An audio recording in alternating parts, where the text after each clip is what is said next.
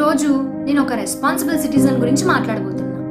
వీడు ఎంత రెస్పాన్సిబుల్ అంటే, కరోనా తగ్గుముఖం పట్టింది అన్న న్యూస్ వినగానే అవసరం ఉన్నా లేకున్నా ఊరంతా రౌండ్ వేసొస్తాడు. అదే కరోనా విజృంభిస్తోంది అనగానే పక్కోని కూడా వణికిచ్చేస్తాడు. ఎంతైనా రూమర్స్గా రాజా కదా. అలా అని వీడైనా చక్కగా ఉంటాడా అంటే అబ్బే అది కూడా లేదు. యారా అంతే కదా, మాస్క్ వేసుకోరా అంటే మనం మాస్ రామావా అంటావు, కనీసం సోషల్ డిస్టెన్సింగ్ అంటే మన వల్ల అయ్యే పనులు కాదురా అంటావు, కానీ వాట్సాప్ స్టేటస్లో మాత్రం ప్రభుత్వాన్ని గట్టిగా వేసుకుంటావు.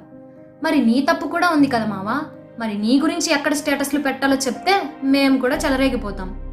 రికవరీ రేట్ గురించి మాట్లాడరా అంటే గుచ్చి గుచ్చి మరీ డెత్ రేట్ని తీసుకొచ్చి హాస్పిటల్ నుంచి ఇంటికి రావాల్సిన వాడిని కాస్త కాటికి పంపుతున్నావు. ఏ నీ వరకు వస్తే గానీ తెలియదేంట్రా ప్రాణం తీపి. నీ ఒక్క తప్పు వల్ల, నీ ఒక్క తప్పుడి మాట వల్ల, ఊపిరి విషయం పక్కన పెట్టు, భయంతో చస్తున్న వాళ్ళు చాలా మంది ఉన్నారు. ఎవర్రా చెప్పింది కరోనా స్ట్రాంగ్ అని? Only you made that one strong.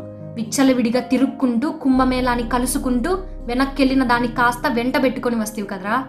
నీ అమితమైన రెస్పాన్సిబిలిటీ వల్ల ఒకరోజు కర్ఫ్యూ కాస్త లాక్డౌన్కి, అక్కడి నుంచి టూ పాయింట్ ఓలకి త్రీ పాయింట్ ఓలకి కూడా జంప్ అయింది. అవునులే, నీకు లాక్డౌన్ అంటే నచ్చిన సిరీస్లు చూసుకుంటూ చిల్లవ్వడమేగా తెలుసు, మర్చిపోయా.